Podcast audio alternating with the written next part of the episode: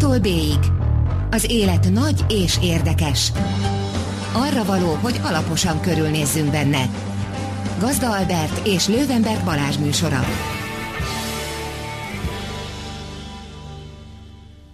Jó estét, drága hallgatók! Ez itt az A-tól B-ig az élet nagy és érdekes. Én Lővenberg Balázs vagyok. Én pedig Gazda Albert, és uh, ma esti vendégünk Illési Miklós, az MTA elfelejtettem. Társadalomtudományi Társadalomtudományi Kutatóközpont. Folyton szociológiai kutatóközpontot akarok mondani, és ez súlyos hiba.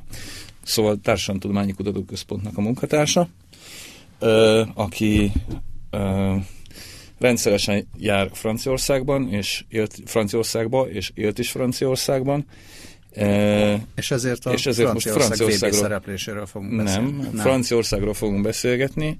Egyébként eredetileg én arra gondoltam, hogy, hogy úgy általában fogunk Franciaországról beszélgetni a választások apropóján, a, hiszen Franciaország is nagy és érdekes.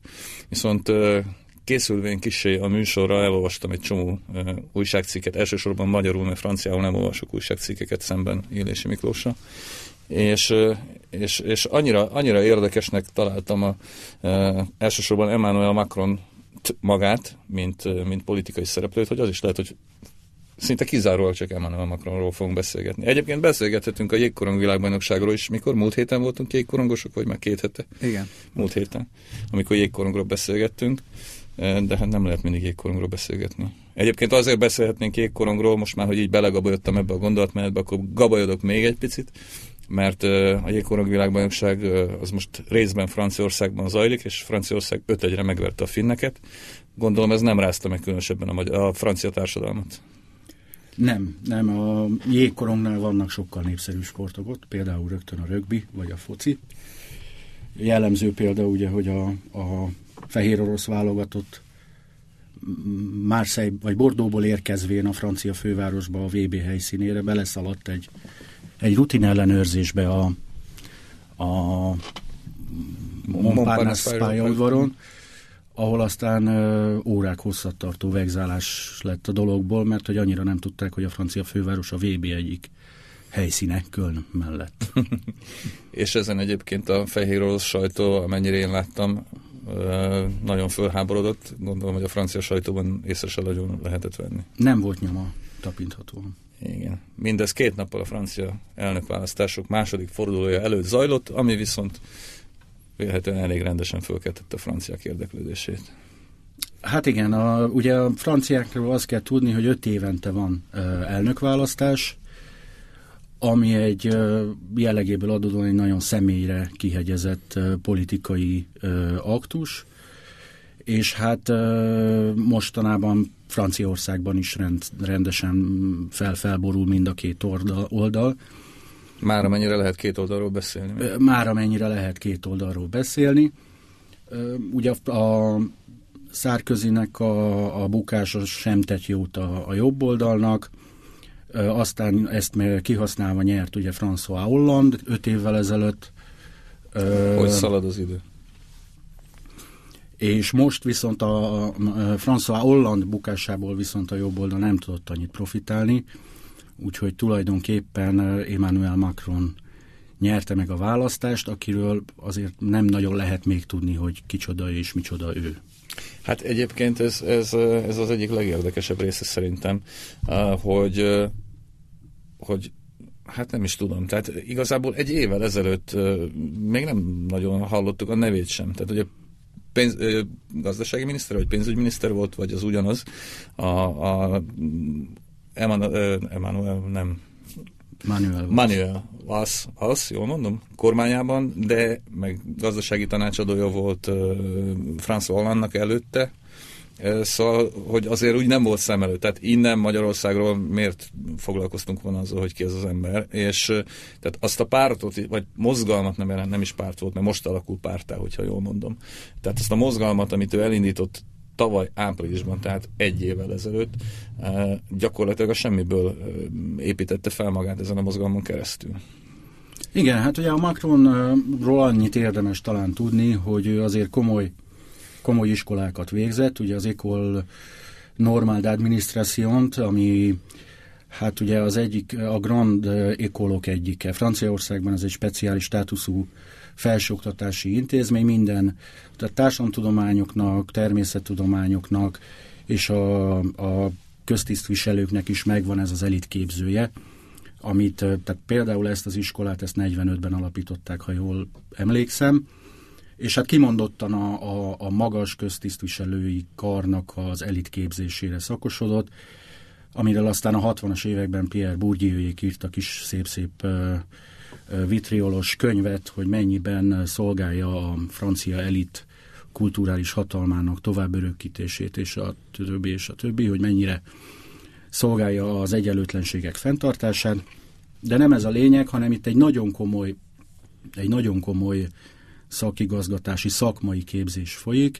Ő ezt végezte el, ezek után ö, szintén fontos szocializációs mozzanat, hogy ugye a, a Rothschild bankház, bankházban ö, kapott állást, és valóban négy, pontos dátumot én sem tudok, négy-öt-hat évvel ezelőtt kezdett, mint mint öt évvel ezelőtt, vagy kezdett. Hát, azt hiszem, hogy a ciklus elején volt Hollandnak a tanácsadója, és aztán, aztán került be a kormányba. Két évig volt tanácsadó, és utána azt hiszem másfél évig volt uh, gazdasági miniszter. És aztán kimenekült a kormányból éppen idejében. Igen, igen, igen. Hát egy nagyon fiatal emberről beszélünk, messze ő a francia köztársaság történetének legfiatalabb elnöke. 40 éves? 39 egész Igen. pontosan, ugye most még vissza lehet menni a 19. századig, amikor volt ennél fiatalabb elnöke is, vagy közel ilyen fiatal elnöke, de, de az ötödik köztársaságban uh, Giscard d'Estaing volt a legfiatalabb, eddig 48 évesen lett ő 74-ben elnök. Vége a gerontokráciának Franciaországban. Igen, hát ugye ez is lehet, hogy egy fontos mozzanat volt abban, hogy megválasztották. Tehát ez is a a szokásos ö, törésvonalakkal való szakításnak lehetett egyfajta jelképe, hogyha ha nem is teljesen tudatosan alakították ezt így, de, de mindenképpen valami fiatalságot, dinamizmust hozott ebbe az egészbe. Ugye most ö, különböző olvasatok csatáznak ezzel kapcsolatban. Nekem az egyik kedvencem az, hogy hát a magyar miniszterelnök kikiáltotta 2017-et a lázadás évének, és Lám ugye most egy, egy centrista liberális jelölt nyert Franciaországban, legyőzve Marine Le pen a, a szélső jobb reprezentánsát, és hogy nincsen semmiféle lázadás, de hát hogyha jobban belegondolunk, vagy hogyha egy picit részletesebben bele, bele vagy próbáljuk meg elemezni azt, ami most itt kialakult, hát tulajdonképpen abszolút ugyanúgy egy establishmenten kívüli ember nyerte meg a francia választásokat, mint ahogy Amerikában is, sőt még inkább, csak éppen mondhatjuk úgy, hogy a másik oldalról. Tehát leginkább, a, leginkább mondjuk az osztrák elnökválasztás juthat eszünkbe, ahol végül is egy zöld párti jelölt nyert szintén az establishmenten kívülről. Hát ezzel annyiban vitatkoznék, hogy mondom, tehát amit a képzése kapcsán elmondtam, ő egy par excellence establishment jelölt, Hát igen, igen. Csak éppen a bal oldalon olyan törések zajlanak most, a, a szocialista párt az, az rengeteget vesztett a népszerűségéből. Ugye elég felüdézni, hogy öt évvel ezelőtt François Hollande 29%-ot kapott az első fordulóban, Holland bejelentette, hogy ezen a választáson nem indul, mert hogy drasztikusan csökkent a népszerűsége. Hát sok esélye nem lett volna. Benoit Amon kapott 6%-ot. De most ez, a, a, ez az egyik dolog, tehát hogy Emmanuel Macron azért nem az establishment, tehát annyiban semmiképpen, mint ahogy Donald Trump. Hát nem úgy, csak... Um, az mennyire jellemző egy köztársasági elnöki választáson, hogy olyan jelölt nyer, aki mögött nincs igazából ilyen pártstruktúra? Mert szerintem talán ebben mondható Macron. Hát Giscard ezt nem volt hasonló Franciaországban, nem? Bizonyos értelemben, bár ő se egészen. Ő se egészen. Az biztos, hogy most ez egy teljesen új helyzet, mert ennyire párton, tehát hogy mondjam, ennyire ennyire független szakítva a, a megszokott törésvonalakkal, és ugye ez volt az egyik pro, a, a programjának az egyik legfontosabb része hogy én nem, én nem, nem ezeket a régi, nem ezekben a régi sémákban gondolkozom. Hát ebben az értelemben értettem azt is, amit Igen, az előbb mondani abban, abban az értelemben teljesen igazad van. Öm, Hát nincs, nincs, nincs ilyen, tehát azért nem, nem jelenző, hogy ilyen legyen. Tehát gyakorlatilag tényleg arról van szó, hogy maga a mozgalom az egy éve, alig egy éves. Maga a mozgalom alig egy éves, a párt az meg egy napos, mert ma jelentett, vagy tegnap jelentették be, hogy, hogy pártá alakulnak. Ugyanakkor ő maga egy karrierpolitikus. Végül is igen. A, Abszolút. Nem egy politikán Végül is kívül. igen. Tehát... Nem politikán kívül, hanem a klasszikus struktúrán A kívül. klasszikus struktúrán, Tehát még igen. onnan, s- ott, onnan se igazán kívülről, mert hiszen végül is a szocialista kormányban benne volt még, még, a, még másfél évvel, vagy nem tudom mennyivel, egy évvel ezelőtt is. Eh, Tehát ő tipikusan az az establishmenten kívüli ember, aki egyébként benne volt, csak azt mondja magáról, hogy az. De abból a szempontból pedig tényleg az, hogy a klasszikus szocialista konzervatív, vagy, vagy, vagy liberális konzervatív felosztáson megpróbál túllépni. Ugye azt mondja magáról, hogy én centrista vagyok, én nem, én nem, nekem semmi közöm ahhoz, amit itt a szocialisták elrontottak. Humanista. Abszolút, persze, és akármi vagyok, és mindent másképpen gondolok, és most csinálok egy pártot egyébként, és ez szerintem ez tök érdekes. Tehát most csinálok egy pártot, és azt mondom, hogy ebben a pártban lehet most jelentkezni konkrétan, mert tudom, Facebookon, akármint keresztül, e-mailen keresztül képviselőjelöltnek, és az a célom, hogy a képviselő, képviselőjelöltjeim fele, ugye 527-en vagy 500 valamennyien, 20 valamennyien vannak a francia parlamentben, én azt mondom, hogy a képviselőim fele, felének nem lehet politikai múltja, Sőt, még azt is mondom, hogy a képviselőim legalább fele, vagyis jelöltjeim legalább fele legyen nő. Na most ez ugye nem a, nem a nő, hanem a, hogy ne legyen politikai múltja. Ez egy abszolút, abszolút e, ezzel való, vagy erre való rá, rájátszás, hogy akkor mi most itt teljesen új dolgot fogunk csinálni. És hát egyébként tényleg abból a szempontból teljesen új dolgot csináltunk, hogy hogy nem tudom elégszer mondani, biztos a, a felmerülhető áthallások miatt, hogy, hogy egy éve még nem is léteztünk. Igen, ezzel kapcsolatban azonban érdemes felhívni a figyelmet egy nagyon komoly korlátozó tényezőre, mert egy kicsit előre szaladtunk, úgy érzem. Tehát, hogy e- azért ehhez kellett az is, az, a, amit az elnök választás sajátossága jelent. Ugye egy, egy rendkívül személyre, személyekről szóló ö, kampányról van szó. Egy, egy definíció szerint egyetlen országos központból irányított kampányról. Mindez kedvező feltételeket teremtett ahhoz, hogy valaki úgymond a semmiből berobbanjon, és aztán elvigye a, a, a, a választásokat.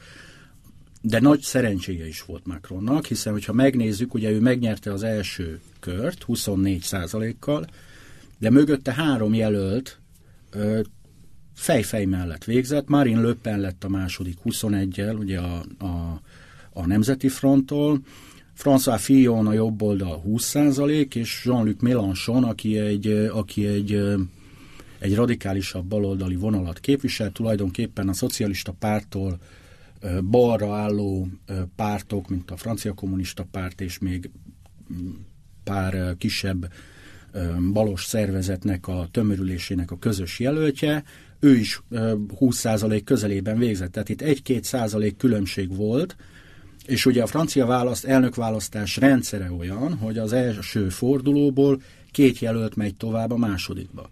Most hát Marine Le Pen küzd azzal, hogy kitörjön a karámból, ez, ez eddig még nem nagyon sikerült se az édesapjának, se neki, vagyis Emmanuel Macronnak nem is az volt az elsődleges szerencséje, hogy megnyerte az első kört, hanem ennél talán nagyobb szerencséje volt, hogy Marine Le Pennel nyerte meg, hiszen ha az egy-két százalék távolságra lévő másik két jelölt valamelyikével kerül be a második körbe, akkor elképzelhető, hogy ma nincs miről beszélni. Nem, mint hogyha egyébként az a 24 százalék az olyan a semmiből úgymond, az olyan nagyon lebecsülhető lenne, éppen ellenkezőleg, tehát az mindenképpen egy figyelemre méltó teljesítmény, és jelez valamit arról, hogy, hogy, hogy arról az általános tendenciáról, hogyha az embereknek elegük van a, a megszokott ö, ö, sémákból és klisékből, akkor, akkor az bizony kellő profizmussal felépített kampány és, és, és, ö, és politikai ö,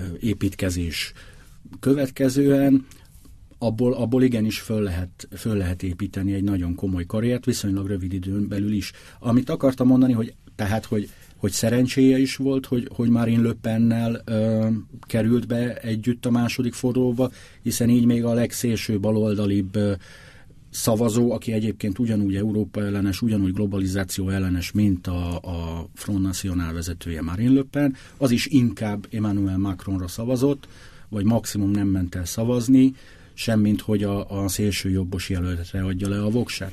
A másik nagyon fontos korlátozó tényező, amit, amit Macron jövőjével kapcsolatban mm, meg kell említeni, az az, hogy ez a köztársasági elnöki pozíció, ez önmagában még nem nagyon értelmezhető, hiszen tudjuk, hogy egy hónap múlva lesznek a törvényhozási választások, ami már egy egészen más típusú kampány, ami egy egészen más típusú, egy sokkal mélyebb beágyazottságot igényel. Hát egy országos szervezettséget. Egy országos szervezettséget.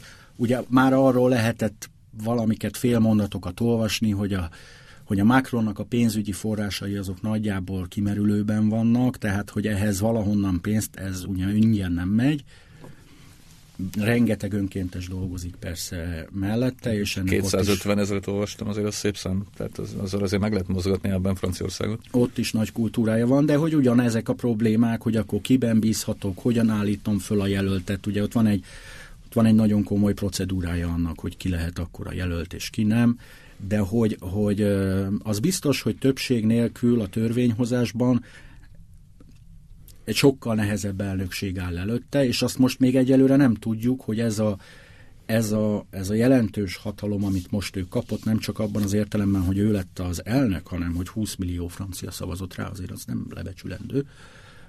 Ebből mennyit tud a, a mindennapok politikai hadszinterein realizálni, az nagyban fog függni attól az eredménytől, amit a törvényhozási választások hoznak, és ami meg egy egészen más típusú kampányt és egészen más típusú párt aktivitást uh, igényel, mint, a, mint az elnökválasztás. A francia sajtónak vannak már tipje arra, hogy ki lesz egyébként a miniszterelnök? Ugye csak azt olvasni, hogy ő már tudja, de még nem mondja. Én még nem, nem olvastam ilyet. Már mondjuk valószínűleg mindegy is nekünk, hiszen úgyse fogjuk ismerni. Igen. Ugye innen több irányba is el lehetne indulni, egy picit még azért a választási eredményre visszatérnék. Ugye egyszer már volt ilyen, hogy konkrétan egy hát mérsékelt politikus, az egyszerűség kedvéért mondjuk így, és, és egy másik löpen került be a második fordulóba, akkor ugye 83-17 volt, most pedig 66-33 ez azt jelenti, hogy végül is azért azóta, tehát 15-20 év alatt azért megduplázta a támogatottságát a, a francia szélső jobb ez, ez, ez, ez a maximuma, vagy, vagy mit, mit lehet erről gondolni? Biztos, Nyilván nem tudjuk nem. innen megszámolni hirtelen, de... de biztos, hogy nem a maximuma. Ö, és ugye ennek kedvezhet az is, hogy a, hogy a, a, a bal oldalon ö, tényleg jelentős átalakulások zajlanak, mert a bal és a bal középen így talán a pontosabb. A jobb oldal a krízisét meg tudta úgy oldani, hogy ugyan elnökválasztást nem nyert, de a pártot tulajdonképpen Sárközi csak átnevezte. Tehát ő, ő 2012-ben lemondott, akkor belső válságok sorozata jött a, az UMP-n belül, 2016-ban visszajött Nikolá Sarkozy, és, és, és kikapott Fionto?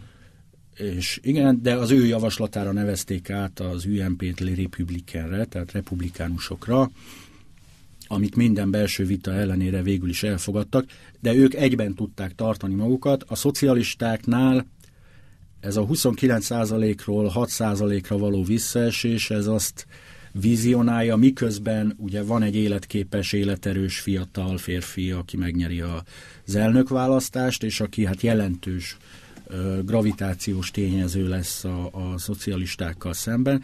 Ez azt vetíti előre, hogy itt bizony tartósabb a párt szervezetek struktúráját érintő változások is lehetnek, hozzátéve, hogy ugyanakkor a, a szocialistáktól balra eső térfélen is erősödés zajlik.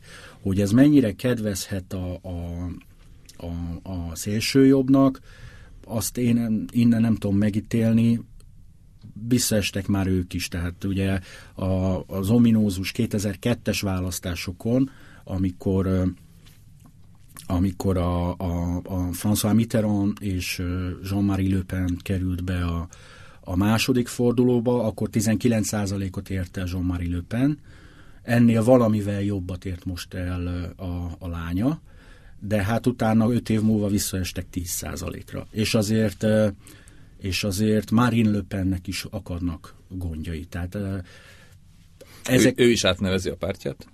Ezek ugye szintén ismerősek lehetnek, bár a mindenféle párhuzamtól én azért nagyon óvnék a magyarországi viszonyokra való megfeleltetést illetően, de hát az ember olyan, hogy szereti elrendezni a világot, és ahhoz hasonlítja, amit ismer, tehát egyrésztről lehetetlen összehasonlítani, másrésztről meg már muszáj.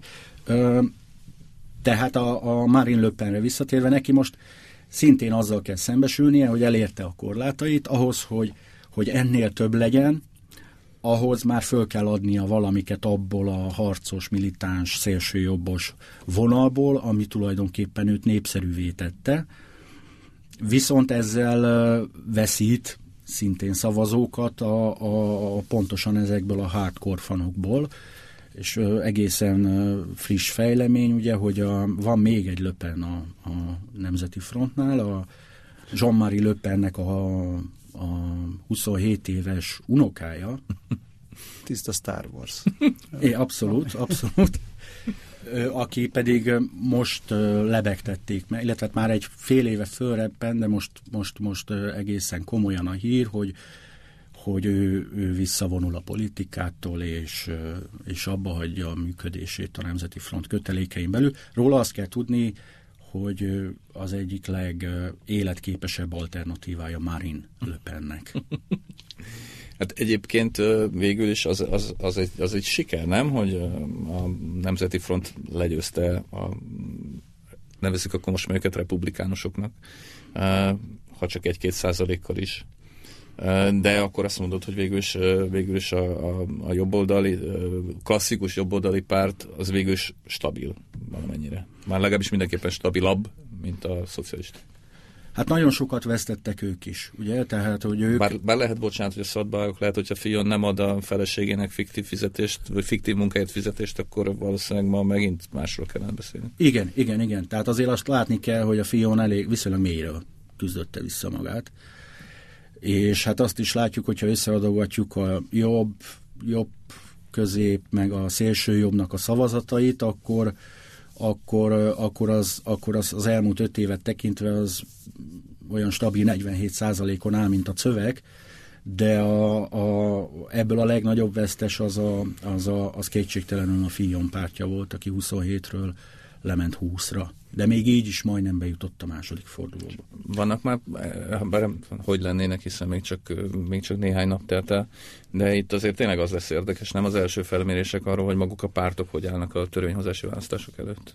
igen, igen, igen, igen, igen. Hát itt meg az a fő kérdés, hogy mennyire sikerül stabilizálni a Macronnak a, a saját alakulatát, és mennyire sikerül megszerveznie saját magát egy akkora országban, amit mi el sem tudunk képzelni. A részvétel az, az milyen volt? Mintha azt hallottam, hogy viszonylag alacsony volt a részvétel, de lehet, hogy rossz. Mi azért, nem ebben, igazad is van, meg nem is mi, azért, én azért nagyon büszke lennék magunkra, hogyha egy ilyen, most nem tudom pontosan, azt hiszem 75 százalék, vagy 77 százalék volt a részvétel, de valóban a részvétel esik, és ez volt az utóbbi 20 év talán leg, leg, legalacsonyabb részvétele, de azért itt még messze nem kell magyar szemszögből kongatni a vészharangot, ez még mindig sokkal több, és ugye a hollandoknál is láttuk, hogy valami egészen magyar szemmel egészen értelmezhetetlenül magas volt a, a, az aktivitás. Franciaországban a köztársaság fontos, és, és azt nem szeretik elengedni az Hát emberek. meg az is lehet, hogy azért ez egy, ez egy egyszerűbb meg érthetőbb képlet mindig, nem? Tehát, hogy itt nem, vagy nem, nem tudom, mivel kampányol egy köztársasági elnök, de leginkább talán így a arcával, eszméivel ezt feltételezném, és kevésbé egy részletes programmal, meg a nagy országos struktúrával, ami mindig egy ilyen bonyolultabb valami, Hát a Macron azért az arcával kampányolt, meg a, meg a, nagy, a, meg a reformokkal, vagy nem tudom, mikkel, miknek nevezhetjük reformoknak. Ezt akartam mondani, azért, azért ő bevállalt itt népszerűtlen intézkedéseket is, tehát, hogy nagyon komoly leépítéseket a, a közférában, nagyon komoly megszorításokat, tehát valami 60 milliárd eurót akar a ciklus végéig, mondom, tehát, hogy egyrészt az ígéretekből meglátjuk, hogy mi lesz, az sokban múlik a, a törvényhozási hát meg egy, ezt köztársasági elnök vezeti be az intézkedéseket? Hát, De hát azért... Hát ő, ő, ő, ő, ő nevezi meg a miniszterelnököt, tehát igen. Innentől ez az ő politikája érvényesül azért Franciaország köz, elnöki rendszer végül is. Egyébként voltak ott, volt, voltak ott olyan ígéretek is, ami, ami miatt már ő is, őt is lepopulistázták, a 7%-os munkanélküliség, ami egy ilyen sosem látott, vagy nagyon régóta látott arány, meg stb. Meg sokkal jelentősebb növekedés, hogy a Franciaország egy kifejezetten lassan növekvő gazdaság az Európai Unióban. Azt hiszem, hogy az utóbbi x évben, most nem emlékszem pontosan, de, mondjuk 20%-kal nő, nőtt jobban a német gazdaság például. Nem kéne, hogy sztrájk van. hát ez az, meg, meggyújtogatni, stb. De most, hogyha már ez a populizmus eszembe jutott, akkor eh, hol van, hol van Macron? Eh, mármint úgy értve, hogy ezt, ezen, a, ezen, a, ezen a klasszikus és, és még mindig erőltetett ha politikai a Facebook kvízt. Ugye, igen. Szóval, hogy, hogy ugye az volt, hogy hát akkor én most centrista vagyok, ugye? Ez, ez, így, ez így ment, tehát nem vagyok se szocialista, se konzervatív, se izé. Centrista vagyok, meg liberális vagyok, meg akármi vagyok. És most ugye a, a, a Macron nem annyira kedvelő sajtó Magyarországon is, sőt Magyarországon aztán nagyon azt mondja, hogy na, akkor most már akkor lelepleződött, mert ugye Manuel Valls is mellé áll, és egyébként is izé, Macron a, a francia gyurcsány, szóval, hogy ja, a másik oldalról meg az, olyat is olvastam, hogy még hogy hallotta a liberalizmus tessék, ugye Franciaországban liberális elnököt választottak a franciák, Szóval, hogy te hova tennéd őt? Vagy ennek nincs is értelme, hogy most akkor így rakosgassuk ma már az embereket ide-oda? Hát szerintem nem csak az, hogy ma már, de hát Franciaországban nyilván egész más jelent a liberalizmus. Ugye, amit mondtam, hogy szeretik a köztársaságot, és az a köztársaság nagyon fontos dolog, a számunkra szinte tényleg értelmezhetetlenül távol van. Tehát, hogy a, a 1789 jelszava, a liberté, egalité, fraternité, azok csak együtt értelmezhetők, és a liberális ez, is ezen a vonalon kell elhelyezni, tehát semmiképpen nem egy angol száz típusú liberalizmusról beszélhetünk, azért ott nagyon erősek a szakszervezetek, senkinek eszébe nem jutna ezt a kőkemény neoliberális vonalat. Ehhez képest... Ja, innen egyébként le is neoliberális hozzák, ugye. Na jó, hát komolytalan elemzésekkel nem érdemes foglalkozni, vízlapokkal szintén. Pedig szórakoztató. Hogy populista, hát mindenki populista, hát a tömegmédia korában mi lenne egy politikus, ha nem populista. Az ő populizmusa talán a, a progresszió. Tehát, hogy ő nem annyira a, a klasszikus politikai elvek mellett ö, alakította ki a, az imázsát, hanem ő a progresszióra építette föl. Szóval progresszió kontra konzervativizmus mondjuk? Így van, és hogy az egész francia gazdaságot egy új pályára kell állítani, kik föl kell rázni a népet, új szerződést fogok kötni a, a, fran, a francia nemzettel, természetesen, ugye a legszebb russzói hagyományokat ö, követve, és hogy, és hogy, és hogy a, a jövő fenyegető, a jövő számtalan kihívást ö, tartogat számunkra, de legyünk önbizalommal teliek, mi ezeknek a kihívásoknak egytől egyig meg fogunk felelni, bizonyos dolgokat át kell alakítani, bizonyos rossz szokásokon kell változtatni, de ez egyáltalán nem determinisztikus, hogy mi ettől, hogy mi ettől nekünk félni kell, és nem a bezárkózás a válasz, hanem az erősebb unió, az erősebb integráció, abban a francia érdekek erősebb képviselete, és a többi, és a többi, és a többi. Pont ehhez kapcsolódva akartam volna kérdezni, vagyis akarom még mindig. Szóval a francia liberalizmus az nemzeti, vagy az most nem fontos már? Szerintem Franciaországban mindig fontos lesz a, a, a nemzet, tehát olyan nincs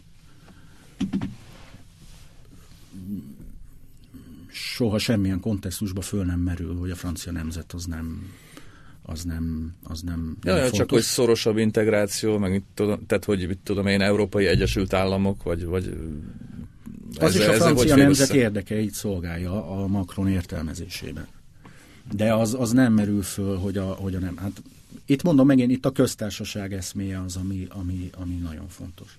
Uh-huh. Tehát amikor például a, a 2001-es terrorcselekmények után, ugye ott is föllángolt a vita mondjuk a, az integráció sikerességéről, és mondjuk a burka és az egyéb kendők, leplek viselésétől, akkor ezt ők nagyon komolyan vették, és tudós emberek, de a legnagyobb szociológusok, filozófusok, jogászok, stb. szakértőkből összeállított grémium megvizsgálta, hogy a francia alkotmány és ez a, a, a vallási jelképek viselete a francia köztársaság iskoláiban, tehát az állami intézményekben, az mennyire fér össze.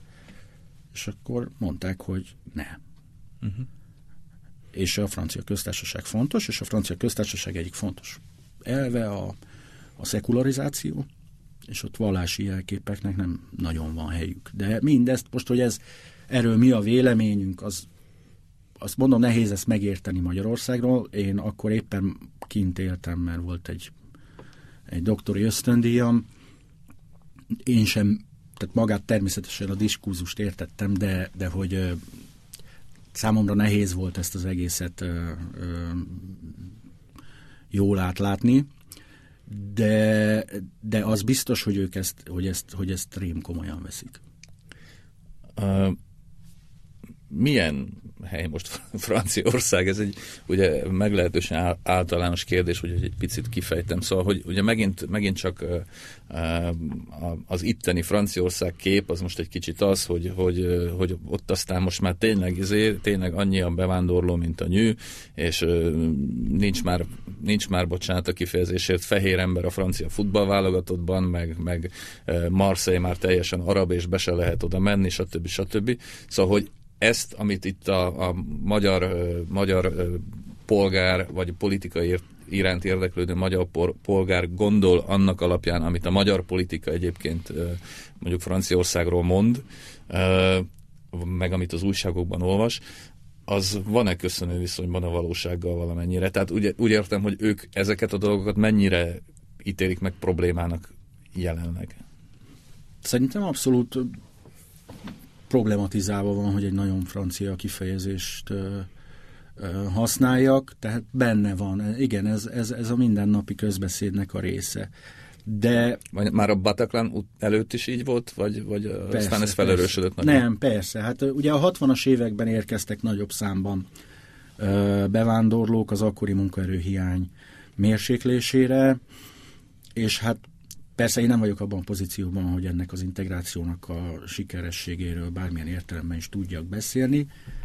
Nyilván, hogy jelentős sikereket is föl tudnak mutatni, ugye ebben a sport is egy nagyon fontos szegmens, de hát ugyanakkor természetesen a probléma ugye azt jelent, a problémát ugye főleg az jelenti, hogy itt hogy itt egy, egy, egy bizonyos szegmens, az, az a, a kudarcnak egy szegmense, az viszont nagyon látható. Ők azok, akik az utcán vannak, ők azok, akiknek nincsenek papírjaik, de hát ez, ez 2000-ben például egyetemeket foglaltak el ezek a szantapiék, tehát akiknek nem volt állandó tartózkodási engedélyük, mégis a francia felsőoktatásban vettek részt. Ők nyilván nem, ráadásul nem is az alsó szegmensbe tartoztak, de őket ugyanúgy represszionálta a francia állam, mert aztán a 60-as években, mint említettem, tehát kezdődött ez a bevándorlás, és aztán az olajválság, meg a gazdasági válság, megtorpant a gazdasági fejlődés, akkor, akkor már azért nem nagyon ö, kellettek úgymond a franciáknak, és akkor megpróbálták több hullámban ezt a kérdést szabályozni, hát sosem sikerült ö, rendesen. De azt is tudni kell, hogy ez főleg a nagyvárosok problémája tehát hogy már ahol probléma. Tehát mondom, hogy a jelentős sikerek mellett azért nagyon láthatóak a kudarcok, és ez, és ez, ez, ez elviszi egy kicsit a, a felületes szemlélőnek a, az arányérzékeit, és ilyen kudarcorientáltabb lesz ettől a, az egésztől. nagyvárosok, Marseille, Strasbourg, északon, Párizsról nem beszélve, számos problémával küzdenek. Ne, nehéz, nehéz erről igazán okosakat mondani, főleg ezt mondom kívülről megérteni, meg aztán pláne. És mekkora, mekkora a városok lakosság aránya, mennyire, mennyire ilyen városba koncentrált Franciaország, és mondjuk ha azt mondod, hogy ez városi probléma, akkor, akkor vidéken ez mennyire érzékelt? Szerintem az én tapasztalat, de itt most ez megint nem tudományos igényű, tehát az én, amennyit én jártam vidéken, nyilván ahhoz képest, hogy tudom, én laktam Párizsban kétszer fél évet, meg, meg járok ott minden évben egyszer-kétszer, az alapján nem lehet teljesen exakt megállapításokat megfogalmazni. Jelentős a vidéki népesség, azt kell mondjam, tehát, tehát hogy ott, ott azért nem, nem Párizs az persze ki, de hogy, de hogy, az ege, ahogy inkább a kontrasztot érdemes nézni. Tehát elmegy az ember Párizsba, és mint hogyha egy másik országba lenne, mint hogyha elmenne 100 kilométerre bármelyik irányba. Tehát egy egészen másik ország, egészen más, sokkal kedvesebbek az emberek, de hát ez egy általános metropolis versus vidék probléma. Én nem gondolom, hogy ez egy francia sajátosság volna. Hát, hát Magyarországon például nagyon félnek vidéken is a migránsoktól. Hát egyébként De, ugye hát, Párizsban Macron 90 sok százalékot kapott. Igen, igen, igen, igen. Tehát nem a párizsi rettegő polgárok szavaznak a szélső jobb oldalra, hanem éppen ellenkezőleg. Most nem is tudom, ész, két északi megyében nyert talán... Norpát Kaléban, igen, északon, tehát a Belgiummal határos... Mondjuk ott éppen van is ilyen jelenség, mondjuk ez igaz, igen. ez mégis az a, ottani ásodhalom.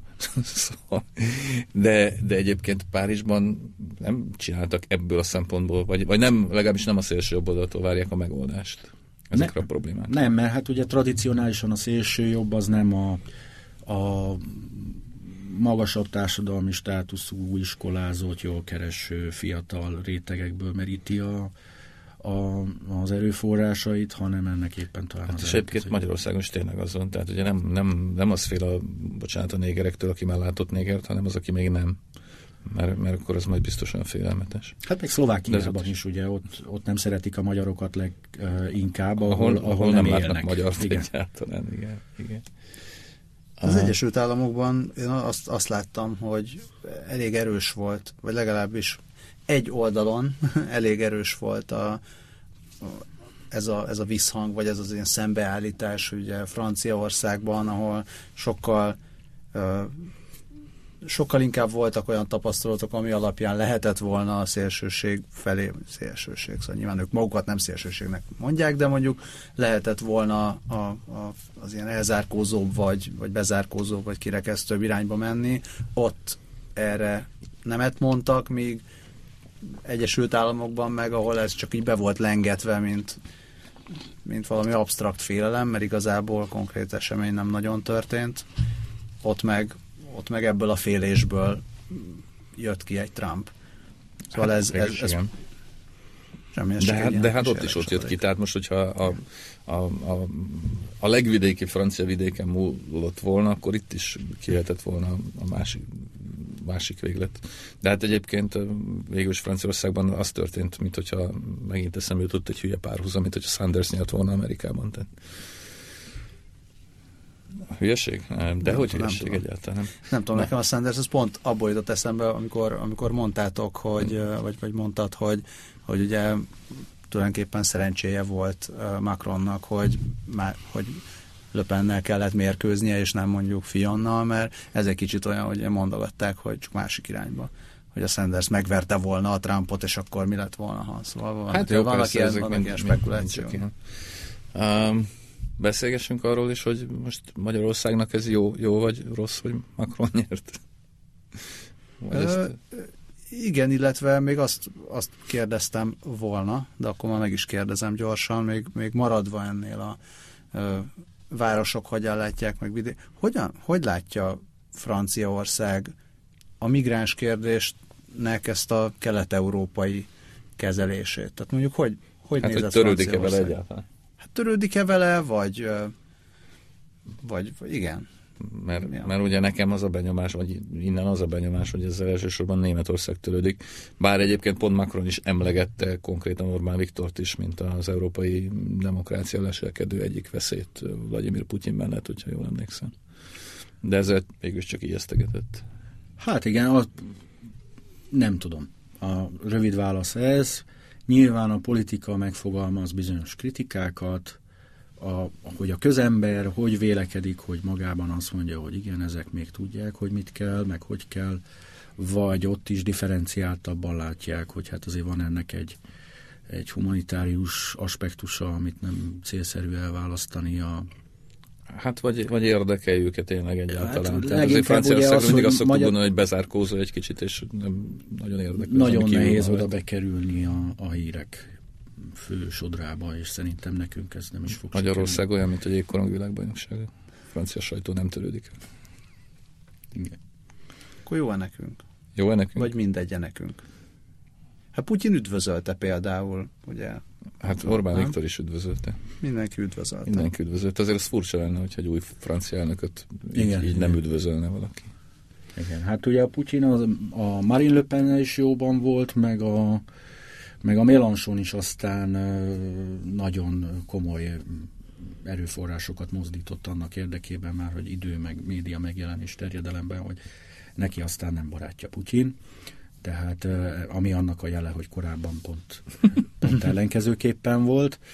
Tehát neki tulajdonképpen az első négyből volt két tuti favoritja, és hát Fion sincs vele rosszban, ha, Igen, ha jól emlékszem. Tehát tulajdonképpen a négyből az egy a legtávolabbi nyert. De hát Oroszország akkora, hogy ő neki nagy baja ebből úgymond nem hát, származhat. Nem nagyon. Nem nagyon. Am, amit a francia konyhától meg akartak szerezni, azt már megszerezték 150 évvel ezelőtt. Tehát ez Igen. Egyébként ugye egy konkrétum rémlik nekem, tehát ugye a, a kampányban azért Macron beszélt erről a hányadik cikke, mindig elfejtem, hetedik, tehát ami a Magyarország kizárását kezdeményezni, de hát ezt alig, alig ha a legfontosabb kijelentései között volt, úgy gondolom. Szóval nem hiszem, hogy nem hiszem, hogy olyan, olyan, olyan sok azonnali közvetlen hozadéka lenne. Az biztos egyébként, hogy abból a szempontból, hát hogy mondjam, tehát nem lesz, nem valószínű, hogy Orbán Viktor közvetlen szövetségese lesz a közeljövőben Emmanuel Macron. Ezt, Ezt biztos, hiszem, biztosan kijelenthetjük, hogy ez nem lesz Azt így. hiszem, hogyha, hogyha azt hiszem, hogyha elkezdődik a, a, az Európai Unió elkezdődnek az Európai Unió alapvető reformjai, amiről egyébként maga Macron is beszél, az egy másik forgatókönyv mentén fog megtörténni, mint amit mondjuk Magyarország vagy a magyar kormány elképzel. Hát az Európai Unió politikájának sem vagyok a szakértője, de nyilván, hogy Macronnak a legnagyobb csatái azok, azok merkel lesznek. És hogy Aki szintén a... üdvözölt. és hogy annak a kimenetelétől elég, elég sok minden fog függ, vagy elég sok minden fog eldőlni azt követően, az majdnem bizonyos. Már ha már kell nyerni a választásokat, és nem Schulz. Igen. Szerintem annyi, tehát kicsit ilyen szóval úgy lehet, úgy lehet hatása ugye Magyarországra, hogy a, hogy a nem, nem löpen. Tehát ez a nem, mégse lázadás éve, vagy egy ilyen ne, ellenpélda a lázadás de, évére, vagy egy másfajta, hát egy másfajta teljes, értelmezés a lázadás másfajta évének. lázadás. Ez egy persze. kicsit kevésbé jó muníció a hát, magyar kormánynak. Ezzel, ahhoz, én, vagy... ezzel én kifejezetten vitatkoznék, és nagyon szívesen. Na, nagyon szívesen vitatkoznék, akkor gyorsan el is mondom, még talán pont van annyi időnk, legfeljebb Miklós nem hagyjuk többet szóhoz jutni. Szóval, hogy, hogy igazából ugye ez a lehető legjobb, ami történt egy bizonyos szempontból, vagy több bizonyos szempontból. Tehát ugye tekintettel arra, hogy nekünk, nem nekünk, a magyar kormánynak. Én mi nem vagyunk benne a magyar kormányban. Szóval a, a magyar, jelenlegi magyar kormánypolitikának szüksége van ellenségekre, megnevezhető ellenségekre. Tehát az, hogy az origóban például ez itt a reklám helye, már is olyan cikkek születnek, hogy Gyurcsány, Emmanuel Macron a francia Gyurcsány, ugye, és a levezetik több szempontból, hogy milyen módon ő a francia Gyurcsány. Ez azt mutatja, hogy Emmanuel Macron egy tökéletes ellenség, tehát lehet rajta ábrázolni a gonosz liberaliz, liberálist és a többit és a többit. Nyilván nem lehet rá számítani olyan értelemben, hogy a, amit az előbb mondtunk, hogy az európai, európai politikában szövetséges lehetne, de olyan szempontból viszont tényleg maga a töké, mint akit lehet használni belpolitikai, belpolitikai kampányokban. Tehát tök jó, hát föl lehet mutatni. Ebből a szempontból lenne például teljesen ideális alany Martin Schulz is, még inkább egyébként, mert őt ugye régóta ismerjük és régóta utáljuk. Sokkal nagyobb az ismertsége nyilván a magyar választópolgár számára, mint Macron. Ennél fogva aztán, tessék, ott van még egy ördög. Tehát igazából ebből a szempontból szerintem maga a töké. Hát most arról nem beszélve, hogy mi történik, hogy a Marine Le Pen megnyeri a választást, és aztán kiderül, hogy a magyar politika vezetés körülbelül ugyanannyit nyer vele, vagy még kevesebbet, mint Donald trump. Hát valószínűleg még kevesebbet egyébként, mert, mert ott, ott az ő győzőm esetén nem arról kellene most beszélni, hogy most hogyan és milyen módon akarja az európai politika, vagy az Európai Uniós politika két vezető hatalma megreformálni az Európai Uniót, vagy hogyan akar belőle kétsebességes uniót csinálni esetleg, ami most ugye föl fog merülni nyilván, elég markánsan, hanem akkor arról kellene beszélni, hogy hány hét van még hátra az Európa, hány hete van még hátra az Európai Uniónak. És az nem annyira biztos egyébként, hogy Magyarországnak annyira jó lenne. Nem? De. De. Mi? De.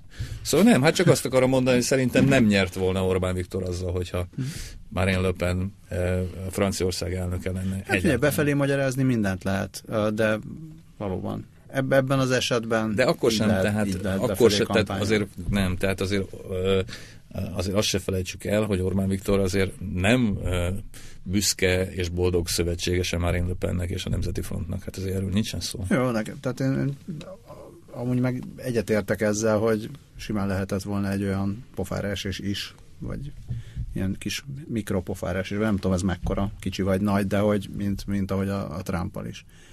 Um, ja. A, valószínűleg a, a legfontosabb eleme ennek az egésznek mégiscsak az, hogy nem annyira számítunk mi, hogy feltétlenül kelljen velünk foglalkozni. Hát attól függ. Hát azért azért mégiscsak benne vagyunk az Európai Unióban, tehát azért elég sok minden múlik azon, hogy tényleg merre fog, merre, fog, merre fog menni. Hát szerintem benne. Én, én úgy tudom, hogy benne vagyunk, nem? De. És szerintem még benne is leszünk. Egy darabig. És akkor merre fog menni? Hát ezt fogjuk megtudni a következő néhány hónapban vagy évben. Egyébként nyilván attól is függően, hogy valóban, hogy, hogy például lesz-e törvényhozási többség is mögött, a politika mögött, vagy csak egy ilyen egyszerű fellángolás, és hát néhány hónap alatt belebukik. Ki tudja. Még erre az most, is megtörtént. Erre most mik a, mik a legutóbbi spekulációk? Vagy lehet erről bármiféle okosat mondani? Törvényhozási? Törvényhozási választásokról? Hát, semmit. Hát az szerintem még nagyobb fekete doboz, mint a volt az elnök választás. Ugye mennyi van? Kicsit 5 hét. Ugye? 5, 11. Június, köz, június közepe. Június közepe talán a második hétvégéje. Szerintem eleve én nem láttam elnökválasztás előtti számokat a, a párt, pártok párt támogatottságról, de egyébként az elnökválasztás második fordulója amúgy is felülírta volna, mint ahogy az első is felülírta, nyilván valamennyire vagy módosította. Meg hát ugye az egyik esélyes párt konkrétan tényleg tegnap alakult, tehát, illetve hát, sőt, tegnap jelentették be, hogy, hogy megalakult. Tehát innentől kezdve azért nagyon nehéz lenne szerintem arról beszélni, hogy, hogy most akkor hogy ki, ki fog nyerni, meg mennyit fog nyerni, meg ugyan. Sokat szidott, sokat szidott, és egyre inkább hitelt vesztő közvéleménykutatások hogyan szerepeltek a, a köztársasági választáson, mert mint hogyha... Ez a második fordulóban szerintem pontosan. Viszonylag pontosan, nem? Igen. ezt, hát a második forduló volt az egyszerűbb, mondjuk szakmailag, azt hát szögezzük le. Az első előtt nem, volt, nem, nem lehetett tudni, melyik lesz a kettő. Az, e- az első előtt az lehetetlen volt, de hát az eredmények is olyan szorosak voltak, hogy nem, nem lehetett tudni. És azért, mert ugye most mindenki egyre kevésbé hisz a közvéleménykutatásoknak, akkor ez legalábbis a közvéleménykutatásoknak, akkor lehet, hogy egy kicsit kicsit jó volt, nem? Hát nem hiszem, hogy, a, Vagy nem? nem? hiszem, hogy bármilyen befolyása volt arra, hogy Magyarországon hogyan fogunk hinni a továbbiakban a közvénykutatásoknak. Nem, nem, de nem is, nem is csak Magyarországon, Beszélgethetnénk sőt. egyszer a De nem, nem, nem, nem, nem, pont nem, a, nem, arra, nem is a magyarországi helyzetre gondoltam, egyáltalán így egy olyan, olyan helyzetben, amikor ö, vannak mondjuk népszerűtlen dolgokat mondó, establishmenten kívüli, vagy, vagy egy mérsékelt közbeszéden kívüli jelöltek vannak, ott felmerül az, és megint ugye Amerikára néznék, hogy felmerül az, hogy egyszerűen az emberek nem vallják be, hogy mit csinálnának. És, úgy, és e- ezért sokan, még az utolsó pillanatokban is arra gondoltak, hogy lehet, hogy Franciaországban is ez a helyzet, és van a rejtőzködő löpen szavazó mondjuk, aki majd egyszer csak megmutatja ezt magát senki a nem feltételezte, hogy Löpen nyerhet a második fordulóban. Nem, ez senki. Senki, konkrétan. Hát illetve Löpen Jó, hát valószínűleg, azért- nem, szerintem Löpen maga sem Nem feltételezte. mondom, kérdezem. Tehát, hogy ez, ez mert, mert nem, nem tudom, hát csak e- mondom, hogy én, ezt, én ezeket, ezeket láttam, Jó, de hogy ekkorát még nem tévedett közleménykutató, tehát azért, azért, tehát azért, azért Trump nem a semmiből nyert a, a, Nem, a rejtőzködő persze, millióknak persze, köszönhet, vagy tízmillióknak köszönhetően, hanem ott volt, izé, ott billegett. Egyébként egy hajszállal mérték az utolsó szakaszban előtte Clintont, azt hiszem, tehát ugye a rejtőzködő szavazó, mint olyan, az létezik és rejtőzködik valóban, de hát azért nem tömegesen, tehát most egy, egy kétharmad, egyharmad arányú választást azért nem tud eldönteni. eh, Én a két forduló között voltam Párizsban, akit én kérdeztem, az nézett rám, hogy miért kérdezek ilyen evidens dolgokat. Mindenki azt mondta, hogy kizárt dolog. Hogy jó, hát akkor nem tanultunk semmit. Nem. Szerintem köszönjük szépen, Én hogy, köszönöm hogy a eljöttél. Emberek kövessék a franciaországi törvényhozási választásokat, Hát egyébként ne csak az Origon. Bocsánat. kövessék a magyar nemzetben. a magyar nemzetben. Minket hallgassanak akár szerdán este 8-tól, akár vasárnap hajnali 5-től, akár bármikor a Három Kérdés podcastban, a kast.hu-n. Köszönjük szépen! Köszönjük. köszönjük. Ától B-ig. Az élet nagy és érdekes. Arra való, hogy alaposan körülnézzünk benne. Gazda Albert és Lővenberg Balázs műsora.